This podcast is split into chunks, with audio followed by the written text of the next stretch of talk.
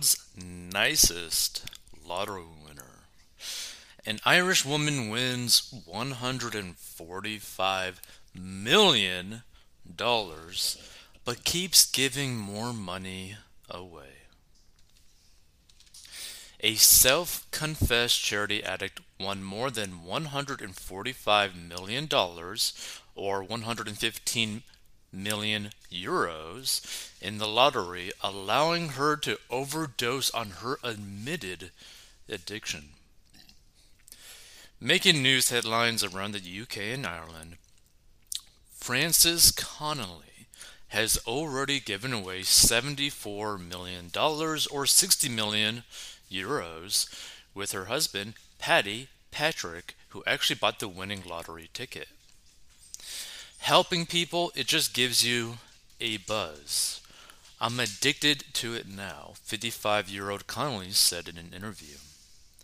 Connolly has been helping people since childhood. She volunteered with St. John's Ambulance as a child and set up an AIDS helpline while a student in Belfast. She runs several community groups that do a variety of work, from helping refugees to providing seniors with tablets so they can video call their families.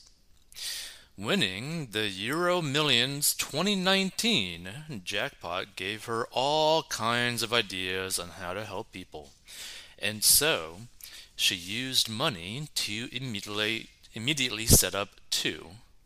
So when we first sat down with our cup of tea, Patty said, "Go on then, make your list," Connolly said. She said that most of the big money ideas have already been given out, and that she has received a yearly charity budget from her husband, who still works at his plastic company, though she's already spent her way up to 2032's allocation. Wow. She wasn't overwhelmed, but rather recalled all those conversations she had had throughout her life about what would you do if you won the lottery. The hierarchy of helping was well established. I think I'm at about 10 to 11 million now directly to charity, as well as the money in the two charities here and in Northern Ireland. But I don't keep a tally. In fact, I don't keep a tally in case Patty finds it. In terms of personal treats, they did buy a new house, a 6-bedroom home in Durham with 7 acres of land. I've never actually had to come to terms with all that money because we've had it for such a short amount of time, she says, adding that most of it has already been pieced out to her large family, given to charity, or placed in safekeeping somewhere.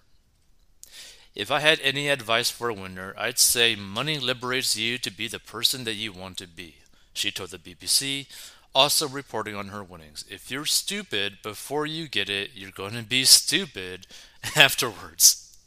That's a pretty spot on thing. Feel free to check out 40inbox.com to learn how to get a deck. Stay tuned for more.